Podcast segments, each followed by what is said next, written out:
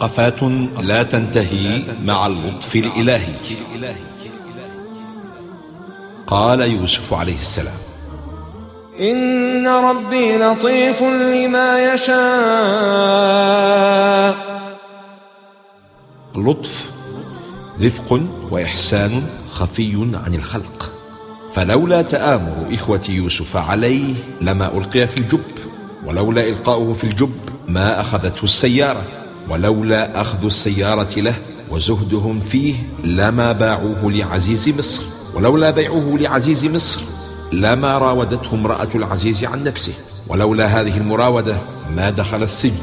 ولولا دخوله السجن ما التقى بصاحبيه.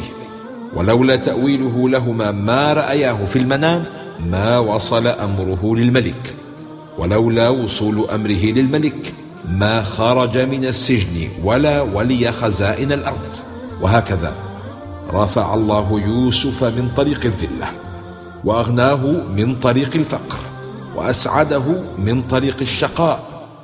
فعسى أن تكرهوا شيئا ويجعل الله ويجعل الله فيه خيرا كثيرا.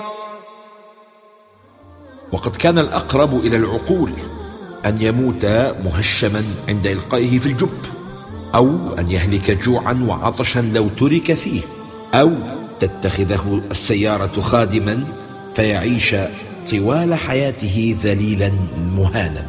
ولكنه سبحانه لطيف لما يشاء. لطيف لما يشاء. لطيف لما يشاء. فلطفه متعلق بمشيئته ومشيئته مرتبطة بحكمته وحكمته لا تنفك عن رحمته. وإذا لطف بعبده قيض له أسبابا خارجة عن إرادته وغير داخلة تحت قدرته وفيها كمال صلاحه وفلاحه.